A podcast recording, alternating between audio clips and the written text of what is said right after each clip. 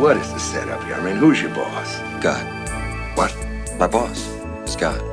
I'm an angel. I'm one of the best, but I try. And I make mistakes. Guess he figures the only way I'm going to learn is by mistakes. I'm kind of new at this.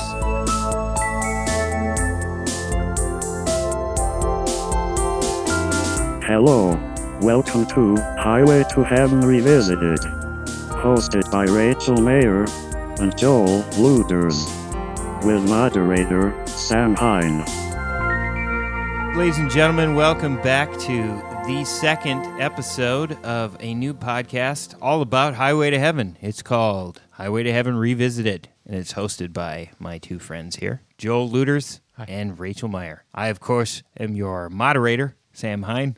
And the premise is that I don't watch the show, and Rachel and Joel do watch the show. And then I asked them what happened on the show. I was interrupting you about six times. What were you trying to say on your own show, Joel? Don't forget, you're a host and I'm only a moderator. On this show, we're going to watch episodes and, you know, try to explain them to you as best we can. We all come from our own different kind of perspectives. As a kid, I thought this show was really boring. Uh, my wife, Rachel, I really liked it. I generally thought it was for old people, but um, we're all going to explore this together. this next episode is called To Touch the Moon. To touch the moon. So, if I were to wager where the first scene of this particular episode takes place, I would have to say that it probably takes place at NASA headquarters in Cape Canaveral. It actually takes place on the moon, surprisingly. Oh, my.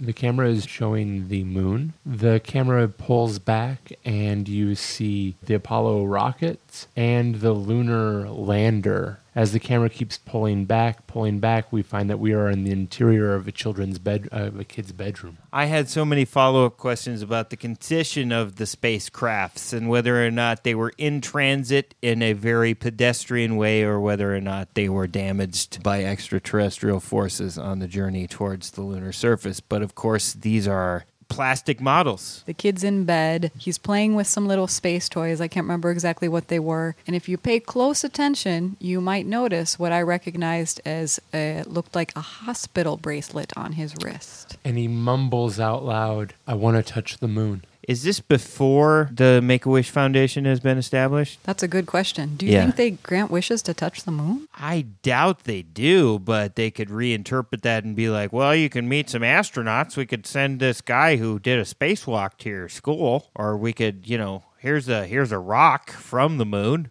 You can touch this. Could give him some astronaut ice cream. Do you guys remember that? I do remember being fascinated by astronaut ice cream, but I never ate any. Have either of you two eaten any astronaut ice cream? I have, have. but I did mention to Joel when I was a little girl, I actually lived in Kansas. I was in a small town in Kansas, and there was some kind of a space museum. I didn't look it up, and I can't Sure. remember exactly what it was, but I know it was a really fun place to visit. My favorite part was the gift shop where they sold astronaut ice cream. Amazing. Yeah. Where did you have astronaut ice cream, Joel? The astronaut ice cream that I had was when I visited the Mall of America when I was 12. I did not know that astronaut ice cream was available at one point at the Mall of America. I didn't either. Dippin' Dots? Oh, Are Dippin' Dots astronaut ice cream? Oh, I've had ice cream of the future, Well, no. but not.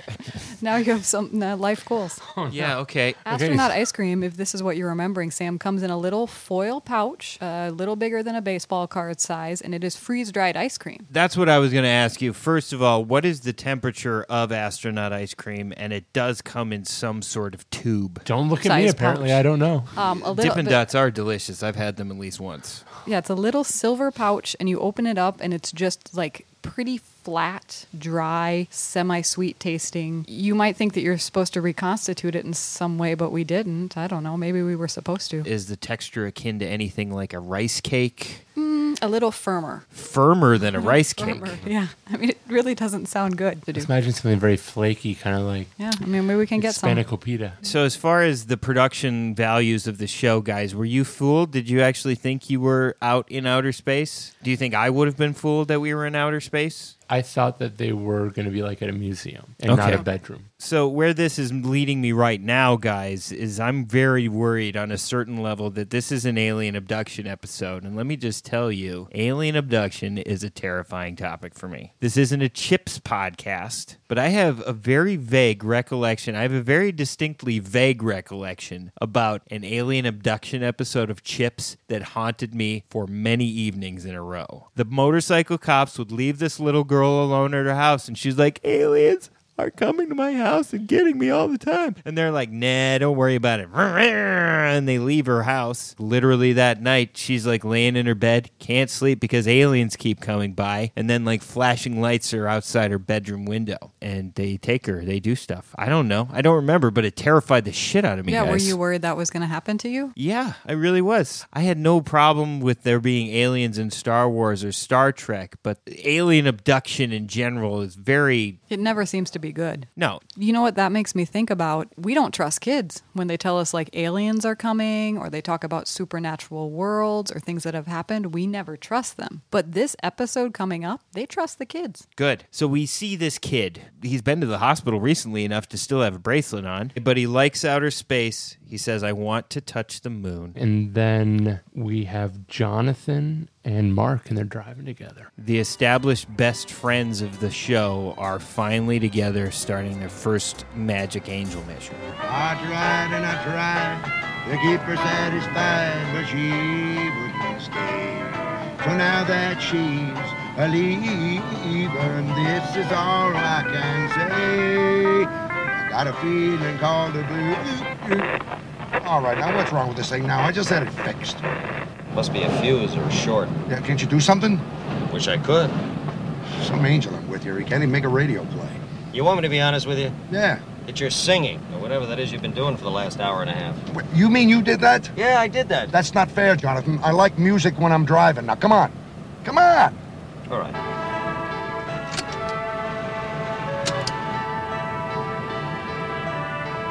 Cute. Cute. All right?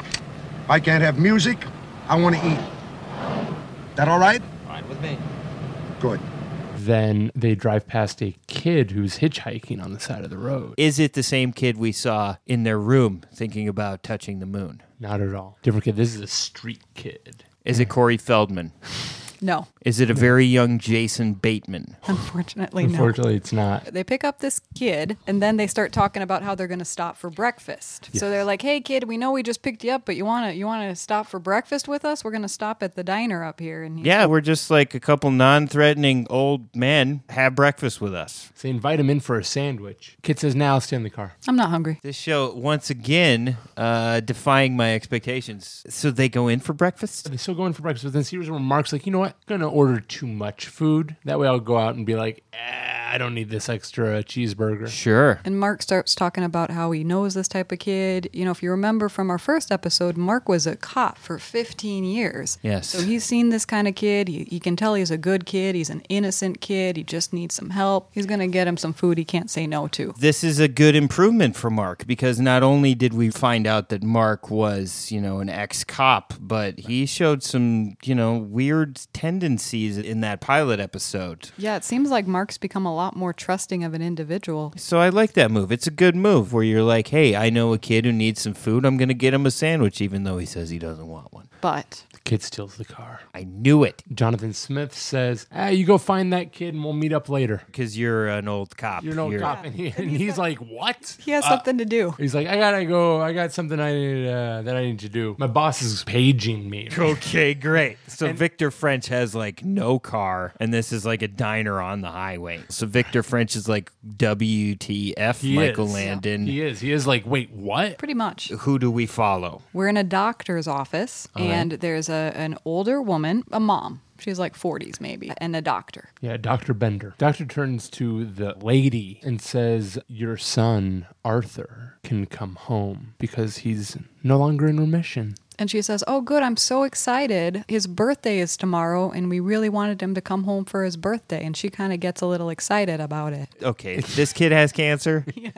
Okay, very uplifting. So there's a kid with cancer who has more cancer. And she's like, he gets to come home? Oh, it's his birthday tomorrow. They're just really not They're communicating. not well, the- communicating the well. mom. I'm I got very mad at the doctor for not being clear. Your child's not going home because they're cured. Your child's going home because there's nothing left that we can do. Your child is dying. And I think if there is one thing never to do is to get those two mistaken for each other. What else are you gonna do? What else can you try? What are you, you- this can't be it. And then finally the resolution of oh okay, then we're done in the doctor's office. Okay, so the mom finally gets the message and realizes that her son is very sick and is going to come home to die. Yes. Just in time for his birthday. Yes, he's gonna be home for his birthday though. Great. Yeah. And the mom's name is Helen. So we meet Helen, the mom. Is she the sort of same type as the ingenue from the last episode? I'm not trying to objectify women here. I'm trying to get into the mind of Michael Landon. As far as he is established in the first two episodes, a woman to dangle the radiant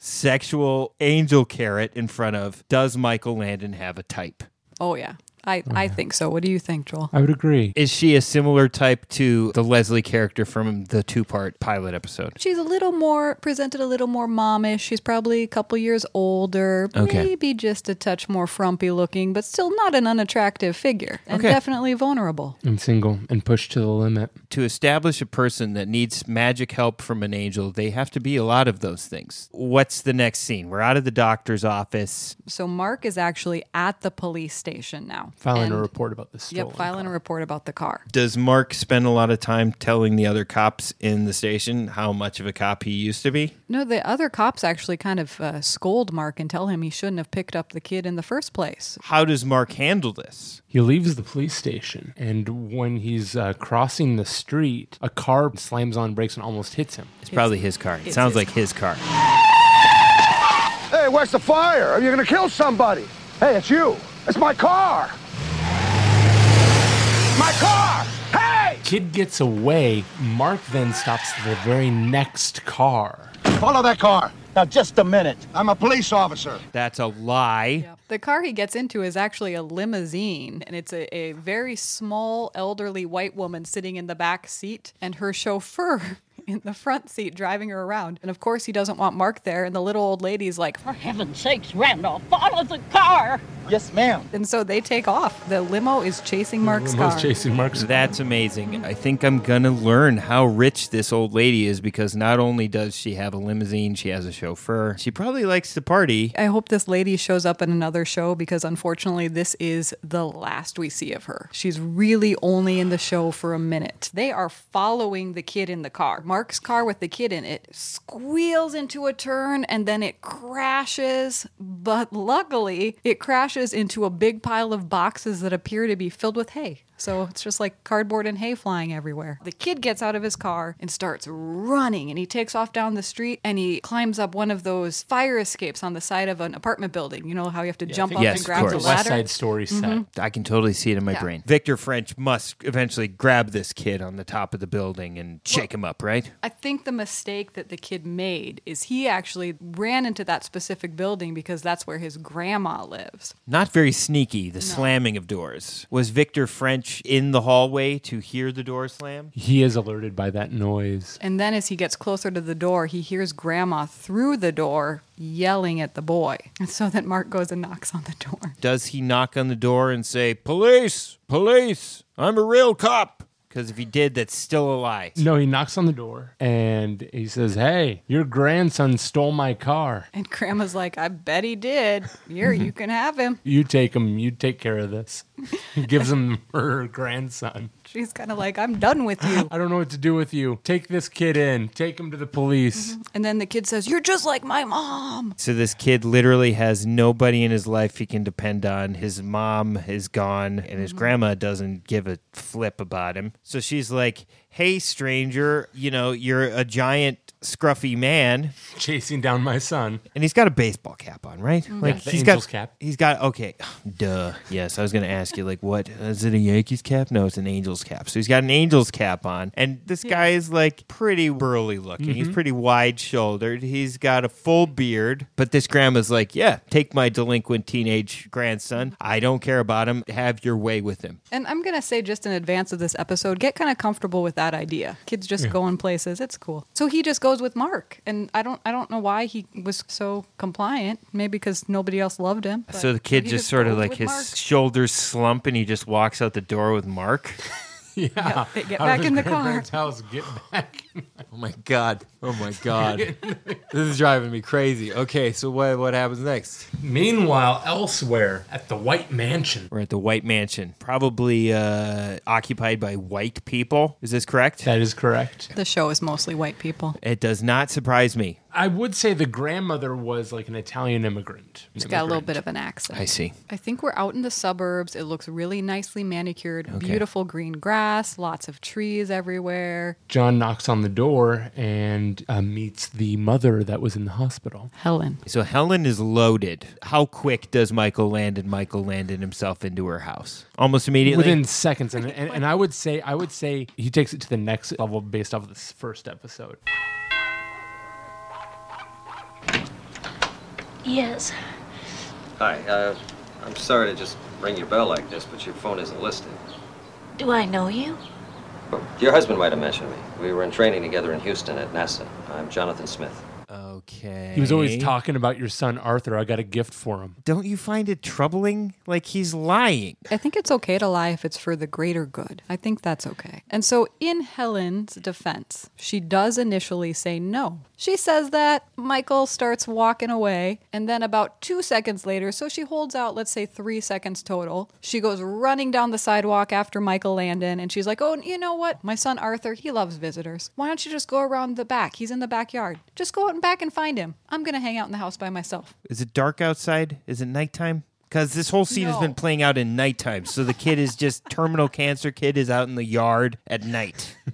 Okay, it's not nighttime. No, that makes it way more depressing. is, you know. Yeah, trust me, it was pretty depressing a second ago, guys. Oh, It's like it's like a middle of the afternoon, sunshiny, beautiful day. so Michael Landon goes back there, and how does he break the ice? the first thing that we realize is we get a good shot of Arthur the child, and both of us are, are like, "Who is this kid?" Who did I think he was? You at thought it was first? Do you Joseph remember? Gordon-Levitt. Yeah. I And said you're it was like, the "No." wrong year. Who is it? It's the kid from Neverending Story, Sebastian? Bastion. It's Bastion? It's Bastion from Neverending Story. I love that kid. I lived so many lifetimes as that kid watching Neverending Story. Yeah, so now you can picture him for the rest of this. He's a wonderful surrogate for my human experience. Okay, so Bastion is sick. Bastion's in the backyard. As far as kids on screen, this this kid's bringing it. I Oh, don't yeah. think Oh, this yeah. person is still an actor, but it's a shame. He left acting in his teens and went back to school and learned this obscure photography technique that I don't know the name of it. I did recognize it when I read it and has studied it extensively and Yeah. now teaches at the university and writes books about this photography technique and exhibits his work. What's weird about this photography technique? It's some What's kind of- Mm. niche about it? Some type of a something- plate type. Right. So it sounds like old school, like Definitely tin old type school. kind of stuff. Yeah. Like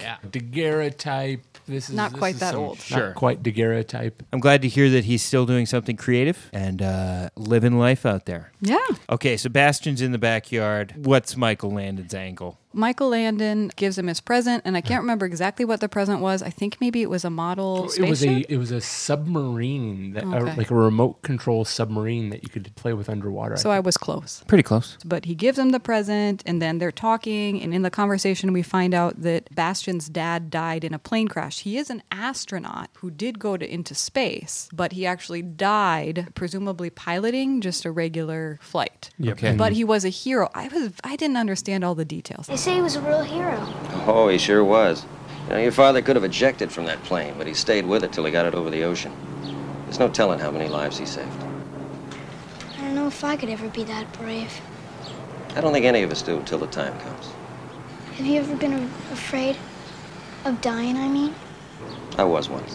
which made me think is he a ghost angel? Was he once a human and then died and became an angel? Yeah, there was some implication by Michael Landon's character in the last episode where he implies that he's a new angel. He's relatively new at this quantum leap style fixer business. It's up to the author of this material, but the angels seem to be a predestined group of beings. You know, I spent a certain amount of time as a Lutheran Bible camp counselor, and I've, I've spent a little time reading the Bible, and it just seems like the angels were around as soon as the earth was made, and it was like there's angels and demons. You're correct. I know a lot of Bible trivia myself, and there's nothing that I know of in the Bible that talks about you die and then come back as an angel. I don't think that's how it works. But evidently, that's how Michael Landon rolls. So he's I mean, implying. this might have been my interpretation of it because as a kid, I always thought angels were Christian versions of ghosts. Yeah, you didn't really pay attention in Sunday school. Dang. Shots off the port bow. That's the only do the stuff I disagreed with. Come on now. In my mind, uh, I don't understand why an angel would be afraid of dying at any point because they're an immortal being. I mean, if it does work that way, that you get to be an angel when you die, do you think you get to choose? I think you get chosen. I'm just hoping they give us more information about this Yeah. as the series goes on. Well, let's just say, for the sake of argument, until proven otherwise, that Michael Landon used to be a human being, died at some point, and was turned into an angel. Let's Love go it. with it. Does Bastion find this comforting? His time with Michael Landon in the backyard? Yeah, he invites him to dinner. It's the Michael Landon effect full on. He's like, Yeah, you gave me a present, stay for dinner. The next thing we know, Mark and the delinquent Oh my pull up in front gosh, of the yes. house. Oh. Now, we haven't said, but the delinquent's name is Tony. So Great. Mark and Tony pull up in front of the house. And then everyone goes out to see them. And little Bastion, Arthur, is like, Oh, mom, can everyone stay to dinner? All Yes. these people we don't know. And Yes. then again, she's like, I don't know.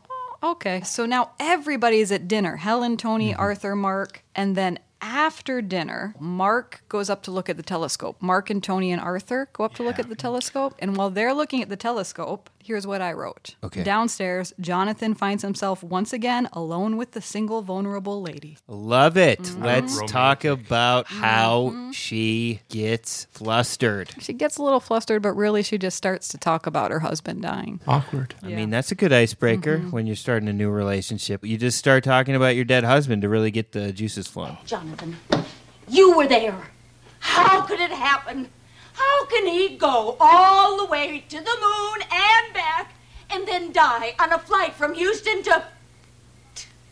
How? Why? My God! How could he do that? I need him! I need him so much! And then we cut up to the bedroom where everybody's looking at the telescope. Bastion's talking about how his dad died, And about what it's like to be sad. and Tony's talking about how bitter he is. They both are just talking about being sad and bitter. Yeah, okay. How does Mark color this scene? Is he just up there not being in the kitchen with Helen and uh, Yeah, yeah, that's Michael what I'm trying to Landon? remember, I think he kind of is just out there. These two just talk about what it's like being sad. So both of these kids are opening up veins about the existential crises they're both having as human beings, and Mark does little to quell any of their anxieties. Maybe Mark wasn't there. Where was Mark? Um, was he there? He was. He, I, Why Ma- not? Mark, Mark, and Arthur sit and uh, talk about what it's like to be sad. Okay. so yeah, so And- Mark Mark offers no adult wisdom, which is kind of kind of refreshing. actually. No, okay. No comfort coming from Victor French's side. Highway to Heaven Revisited will return after a brief intermission. This is the intermission. It is happening right now. Please subscribe to Highway to Heaven Revisited wherever you get your podcasts. That way, you will never miss an episode. Visit our website, highwaytoheavenrevisited.com, to listen to every episode of the podcast. While you are there, you will find links to our social media pages, contact information, and ways you can help support the show. If you enjoy the podcast, please consider supporting Highway to Heaven Revisited on Patreon visit patreon.com slash highway to heaven revisited to see the variety of special perks exclusive to patreon patrons is your company interested in sponsoring highway to heaven revisited please send an email to highway to heaven revisited at gmail.com. Sam has been waiting his whole life to read your ads on the show. Intermission is over. All right, so what happens the next scene? Doc? They have a They- slumber party. Yeah, Arthur wants Tony to sleep over. Wants to sleep Bastion over. wants Tony to spend the night. And Tony's all for it because he's like, Your mom is way less threatening than this Victor French guy my grandma just gave me away to. So I'll sleep here. You guys got a huge house. And he has some ulterior motives. Are you telling me that this character that we already saw steal an automobile might be capable of stealing again? Possibly. Oh my goodness. So Helen agrees to let Tony stay at the house. And Yes. before Mark and Jonathan leave, everyone makes plans to go to the park for Arthur's birthday the next day. So everybody's going to be there, all the brand new friends. Yes. And I was feeling bad for Helen at this point because I thought she has no support system except for these strangers she just met. There's no husband. There's no implication of a sibling nearby. No. cool aunts No or aunts. uncles. Is there a scene in Helen's house the next morning? There's a scene in the middle of the night. Tony dear. slips away and goes through the cabinets and steals the silver, like fills up a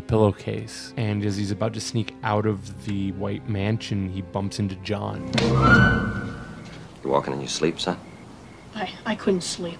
I was worried about my grandma. Oh, I can understand that. What you got in the bag? Nothing, just some stuff Arthur gave me. He's got a room full of junk. Ah, that was nice of him. Why'd you let me see? Sure. All right, I took some stuff. I got plenty. What did you bring me here for anyway? To see how the other half lives? That dumb kid's got everything he wants. No, not quite. Big deal, his old man's dead. He's got a mother. He's got a big house. But he's got cancer. That's right, he's dying, Tony. He's only got a little time left, and he wants to spend that precious time with you. Why? I don't know. But whatever the reason, he deserves better than having you run out on him. And Jonathan ends up making a deal with Tony and he basically says, I'll make a deal with you. If you hang out with him while he dies, I'll send you anywhere in the world you want to go. Just be nice to the sick kid and you get a trip to the lower 48 states. Yep. Yes. So Tony leaves the silver and still takes off or goes back to bed. What does he do, guys? He goes back to bed. He takes the deal. Tony takes the deal. So everybody wakes up in the morning, waffles for breakfast. What's going on? We're going to cut to the park the next day. Oh, this is Yeah. much more economical storytelling than if I was writing the script. There would be a breakfast scene. This one isn't a two parter. So they're in the park, and it is Bastion's birthday. I've only written dead birds and break dancing, and I don't know. Oh my, oh my God! I don't remember any dead birds. so I have that they're watching the ducks. They're watching the ducks. All right, they're watching the ducks. Jonathan and Bastion are watching the ducks. And Jonathan, because he's an angel, so he knows this stuff about the ducks, he tells Arthur it's a mama duck and baby ducks. And he says the mama duck adopted one of the baby ducks whose parents died. And so she took the baby duck under her wing. To which little Arthur Bastion replies, It's a shame it can't be like that with people. And Jonathan says, Why can't it? I wonder where this is all going. And then after that, they cut to a shot of Helen and Mark and Tony messing around, and Tony is teaching Mark how to moonwalk. Is there a gaggle of like urban youths in the park with a couple pieces of cardboard and a boombox doing some sweet moves? No, it's just teaching them how to moonwalk. Okay, well, it's probably the most popular dance move ever, if not the biggest one, easily to come out of the 80s. Do you guys know how to moonwalk? I mean, I don't know if it looks cool when I do it, but I get the mechanics of it. The secret to a good moonwalk, as far as I'm concerned, is like it has to be the right balance of backward motion in tandem with how quickly you move your feet into that pointed toe position. You get your foot up on its toe really fast, and then you take it all the way back. So it looks like you're just sort of like gliding on your toes. I can levitate, magician You levitation. could levitate? yeah, but I can't do moonwalking. Why don't you just uh, levitate right now, Joe? You got to watch my feet, they go up first. Okay. Joel is uh, doing a sweet move in my living room, and he's uh, yeah, he's Yeah, he has. He levitated. I'm, he, I'm he impressed. levitated Yeah. at least twice. Wow. For those of you listening at home, good job, Joel. Thank you. A plus. I feel like the little old lady from the car earlier would have tried moonwalking. I'm surprised she's not at the birthday party. Yeah. Uh, and I'm still upset that she's gone. Okay, so we leave the birthday party. What happens next? Slumber party number two. We're back at the house. It's just a marathon hang with Helen and these randos. And Tony and Arthur are sharing a bed. And I'm not, they do that for all the slumber parties. Not reading too much into that. Just it's a high level of intimacy. I Mm-hmm. Sure. wouldn't have wanted to share a bed with a kid I just met the night before. Ugh. I had a friend in uh, junior high. He had like a queen bed, so it was weird. He was just like, "Yeah, just sleep on this side of the bed," and I was like, "Oh, well, uh, okay." I had a queen size waterbed. Again, always bragging, Joel. Best childhood ever. I grew up in Missouri. I had cable TV and a waterbed. And a Sega CD in the bedroom. Have you guys seen any advertisements on the internet similar to that mini Nintendo they released last year or the year mini before? Super Nintendo thing. They're going to do something similar with the Sega Genesis, and it's only seventy nine ninety nine, and it has Toe Jam and Earl, Altered Beast, and Earthworm Jim on it. I mean, that sounds nearly free to me. Totem and Earl was one of the few games I remember playing that just made me not feel alone. Rachel, have you heard of any of these video games? I'm not really the target market for that. The look on your face says, "I have heard of zero of these I things." did not grow up playing video games. I didn't have the childhood Joel did. No cable, no video games, no Missouri. My father, at the time that this show was on, worked at a video store. Back in the day when there were independent video stores, not only could you go there and rent VHS tapes, but you could also rent video game systems like a Nintendo for the weekend. Let me just tell you the story of the day that my dad brought a used Nintendo system from the video store to live in our house permanently. Whoa. I was excited. My little brother was excited at the time. We immediately unpacked it and started playing it on the TV in the living room. And I overheard my mother say to my father, she brought him back into their bedroom. And uh, I heard my mother say, I just want to thank you for bringing that thing from hell into my house. So I'm not sure how to interpret how my mom felt, but I'd like to think that she might have been a little disappointed that my dad brought video games into the house. I mean, I definitely remember that being a stance. I have one sister, and we were never very interested in video games, so Yeah. the issue never came up about Yeah. whether or not they were really allowed in the household or not, or if my parents were just really relieved day in and day out that we never asked for them. I grew up with systems around, but owned very few games. Mostly would rent them with friends, and we would like have little lost weekends. Time would like you know disappear trying to beat a game with a friend over a weekend. my most fond memories are playing video games with friends, playing Mortal Kombat all night at my friend Doug's house while we listened to his single tape of Whoop There It Is on repeat. One of the people on Mortal Kombat, they sort of do that thing where they're kind of like shifting their weight from side to side. Let me Mm-hmm. tell you, according to our fourth grade brains, their sort of stagnant move was pretty much on tempo with Whoop There It Is. I missed out on a lot. You really missed it. Too late. Okay, so they did not play video games at Bastion's house. No, but we get a close up of just how elaborate his bedroom is and Okay. all of the NASA posters and Yeah. models that are in the bedroom. The kids talk to each other about death. Darn, what a great time to watch a spooky. Lightning and everything. You want to hear something spooky? What? I'm dying. I know. How'd you know? Jonathan told me. No. My mom must have told him. I didn't think you knew. Yeah. Nobody told me. But I know. And you've been sick as long as me. You know. You can tell the way people are with you. What's it feel like? Knowing. It's kind of scary. It was real bad when I first got sick, but it's funny. After a while, it it changes. It's almost like how you feel when you're gonna go to a new school. You're scared, but you wonder what it's gonna be like. It's my mom I'm worried about. That's Because she's that's- lost her dad, and now she's going to lose him. Wait, Helen's dad died? her husband, Okay, so his dad, And as we already know, Helen has no other friends. just zero. she's got friends. no other friends, and despite being like a good looking woman, she's got no Affluent. prospects, even though she's loaded. Right. Isn't that always how it goes? But Bastion says he already knew. He said, No one's told me, but I know I'm dying. That's the thing in the 80s that everybody wasn't paying attention to is like children's emotions are actually exactly the same size as grown ups' emotions. And you should listen to kids if they tell you they're going to be abducted by aliens. Might be a good takeaway. All right, so there's a little bonding between Tony and Bastion. They're, Yeah, they're Bastion sharing. basically says literally says, "I want my mom to raise you, Tony." And then Tony's like, Mm-hmm. "Huh?" And he's like, "All I'm talking about are two people who need each other." It's fate. He says it's fate. Oh my gosh, this this is It's it's Michael Landon. this is bringing me down, guys. Okay, uh, what happens next? Tony says he'll think about it. Tony says he'll think about it.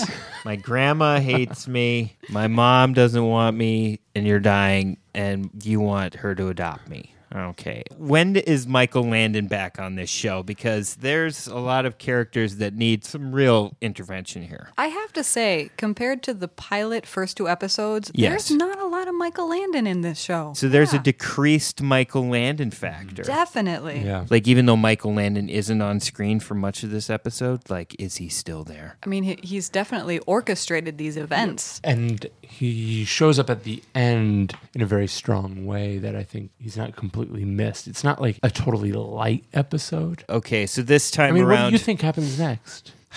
I don't even know. Are we at Helen's place of work? Do we go to Helen's job? What we get to see are lots of scenes of family bonding. We're back at the park. We're back at the park. There's dogs swimming. There's lots of them laughing. Uh, They have a dog all of a sudden. Yeah, a dog There's shows a up. dog there. What kind of dog? A good one. It's kind of a brown and black, muddy terrier looking dog. Does it seem that a lot of time has passed? And also, are Michael Landon and Victor French present in that montage of family bonding? No. No. And I, I think it's literally the next day after they were talking. I in think it's the bed. next day. and They're back at the park and they're all bonding and laughing together. They're playing Okay. frisbee. They're eating popcorn. The dog is playing frisbee. All right, conceivably, they could have had a dog at Helen's house. I guess I'm okay with that. Do you think it's possible Michael Landon was the dog? He wasn't in the scene. Could he turn himself into an angel dog just to make the day better? I don't see anything to dissuade me of that. I'd like to think that if Michael Landon can't make money, at least he can turn himself into a dog. He would be a good dog. You know, this idea of adopting Tony is more and more plausible. Lots of bonding, lots of hugging, lots of laughing together. Then Arthur collapses. Wait. Joel, you're always In you're the words always of,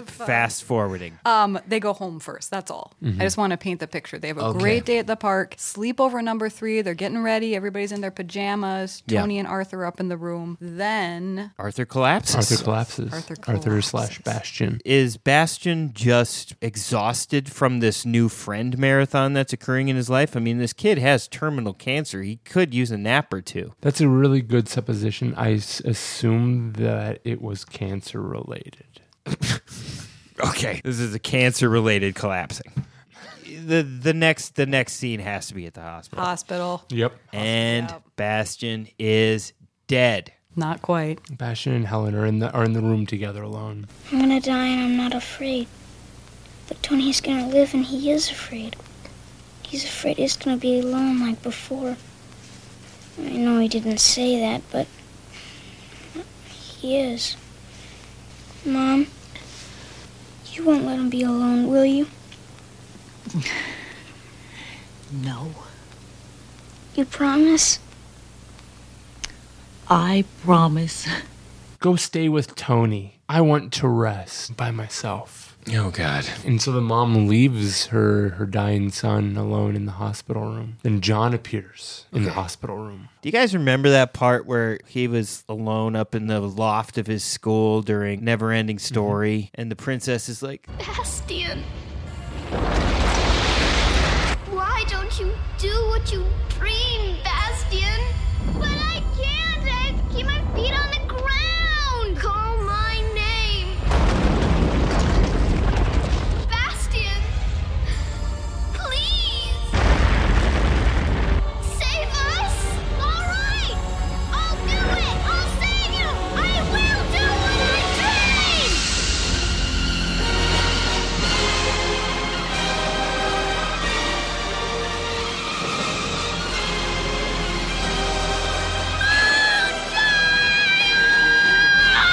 I don't remember what he says, but he screams out the window. Moonchild.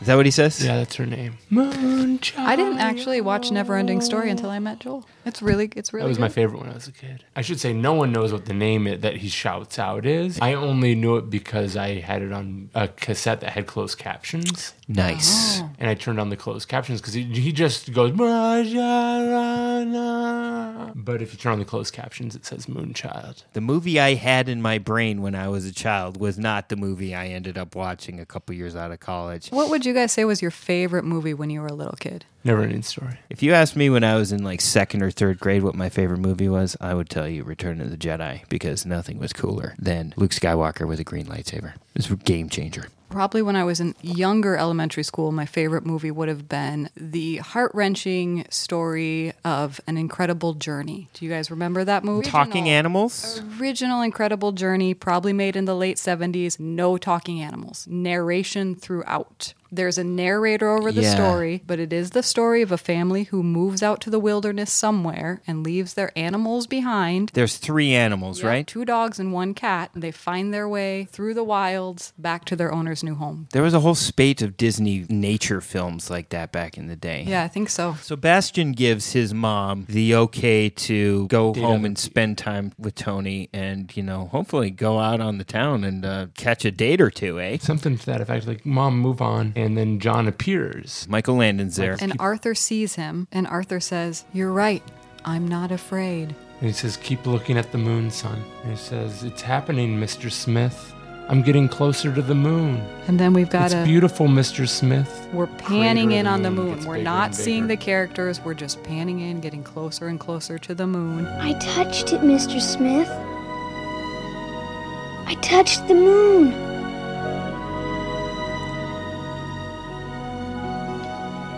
You're home, son. That is not okay with me. This is not okay. These are exactly the kind of emotional warfare scenarios that I was avoiding as a young person not watching this show. So they kill Bastion. They kill him halfway through the show. He's dead. The show's done. That's it. Episode That is over. it, Sam. We didn't lead up to it enough. That is it. Oh Yeah. man, that is It's too even heavy. Worse than you thought. That is too heavy. And it also feels like it's kind of wrapped in a lie in some way. Keep in mind, this was one of my favorite shows growing up. It's all good. You'll come to terms with how you feel about this show Yeah. now. Uh, I'm coming to terms with how I feel about this show now. This episode was tough. How long is this show? Is this an hour long program? Yes. Oh, Okay, so there's no Right. wrapping up what's Mark up to. There's no what's Tony up to. No, there's no montage of Helen and Tony like having fun and cooking dinner and okay. It was just, You're home, son. Credits. this was the parenthood of its day. This Is Us is more of a current uh, reference, but this is a show where if you need to cry about loving your family, you're going to be able to do it every single Thursday for the last five minutes of this show. That might be a good comparison. I haven't watched much Parenthood, but I did start watching This Is Us, and, and I, I, I stopped. It was too much. I'm not opposed to shows like Parenthood or This Is Us, but I just feel like that's the thing. It's like this is the cry show. Oh, yeah. Yeah, that's kind of the running joke. Exactly what This you Is said. Us You watch it crying. if you need to cry. Okay. I mean, not me, because I only cry at Highway to Heaven once in a while. But definitely in Joel and my household, Joel is the one who has more of a tendency to cry at things we're watching. I just let the faucet pour. Like, I don't want to shut it off completely and walk Yeah. away. But at the same time, I'm just like, All right, let's see how far this is going to go. Am I, is this going to become a quiver? as I've said, I, I'm fairly stoic, but I've talked a little bit about my jobs. I also work full time in a special education program with 18 to 21 year old students. And I recently went to their graduation, and one of my students, he was the valedictorian and he gave the speech, and I knew it was going to be good. It was really good. And I got about halfway through, and I didn't full on cry, but I was like, oh, I'm well in. I'm like, I got to Yeah. hold this back because I'm not going to cry sitting here with all these kids around me. Totally think I'm not cool. No, I hear you. Everybody tell us when you last cried. Call us on the Heavenly Hotline, and if we get enough responses, I'll just cut a little montage of locations and instances in which uh, you've spent time crying. That'll be fun.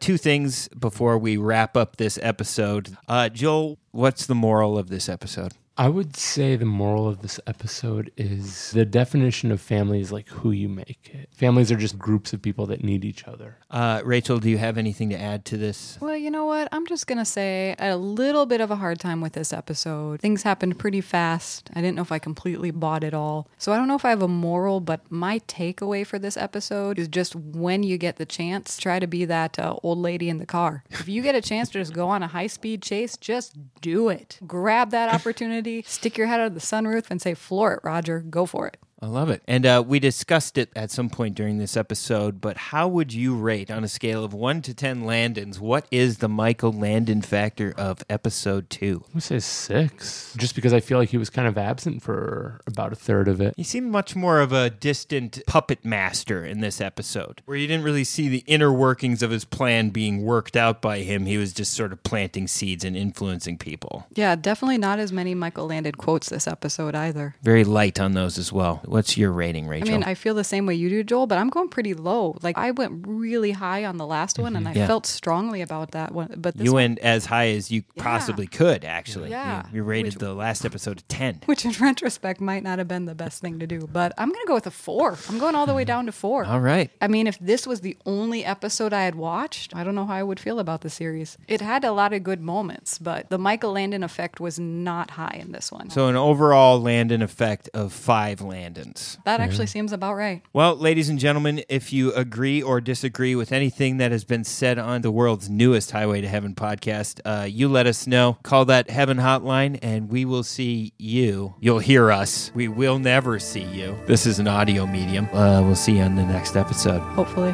Never. Thanks for joining us.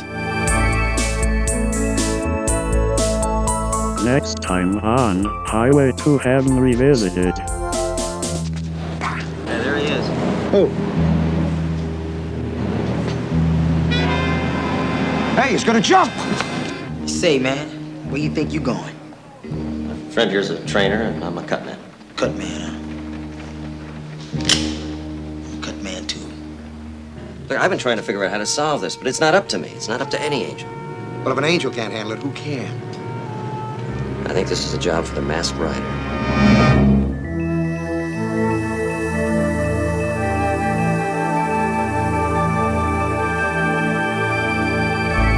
Highway to Heaven Revisited is the galaxy's only podcast offering a comprehensive view of Michael Landon's classic 1980s television series, Highway to Heaven. Do you want to watch along with Rachel and Joel?